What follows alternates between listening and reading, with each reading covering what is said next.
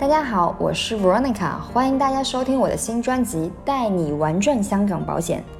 首先自我介绍一下，我是香港某图保险公司的直属代理人，连续几年获得全球百万圆桌会员荣誉。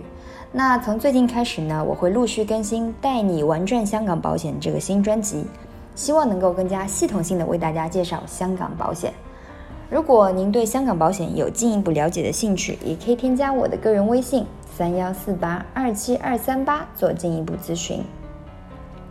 那我们今天要聊的话题是重疾险的缴费期限应该要怎么选呢？目前市场上比较常见的缴费期有十年缴、十八年缴、二十五年缴等等。那通常的规律是，缴费期限越短，所要交的总保费就越少；而缴费期限越长呢，所要交的总保费就会越多。这个时候，很多朋友就不知道应该怎么去选择缴费期了，因为如果你选择短的缴费期，保费是更少，可是你拆成每年来看的话，你每年交的保费就非常多，所以你前期的经济压力是非常大的。而我呢，会在一般情况下去推荐大家选择一个更长时间的缴费期，为什么呢？首先啊，无论投保人他选择一个什么样的缴费期，其实对于保险公司来说，每一张保单的利润情况都是相似的。因此呢，投保人在选择缴费期的这个角度上，要去占保险公司的便宜啊，这个是占不到的。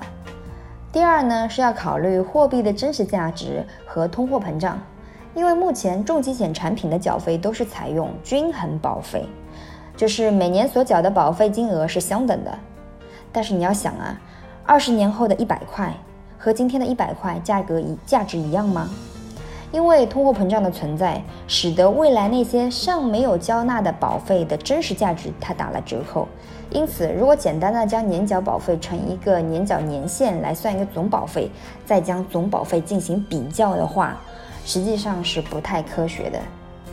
那还有第三个原因是我们还需要考虑到我们自己赚钱能力的提升。虽然保险公司呢，它并不会将投保人的升职加薪的情况考虑在这个定价模型当中，但是实际上我们的赚钱能力是在不断增长的。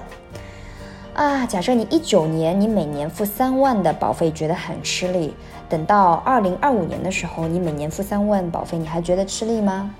不会，你会觉得也还好，因为你的赚钱能力在增长。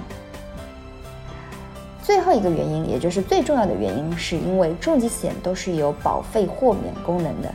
因为重疾险合同一旦发生了重疾或者是身故的理赔，这个合约就会终止。啊，当然含多次赔付的产品要除外。那后续的保费呢，也就不需要再交了。在这样的情况下去选择一个比较长的缴费期，受保人就会有一个更大的概率可以在缴费期内就理赔。从而呢，就省下了后续年份的保费。同样道理，也可以应用到保费倒挂的解释当中。有很多朋友，他也打算给父母买一份重疾险，结果一算保费呢，发现自己所交保费的总和已经超过了保单的保额。哇塞，那还有买的必要吗？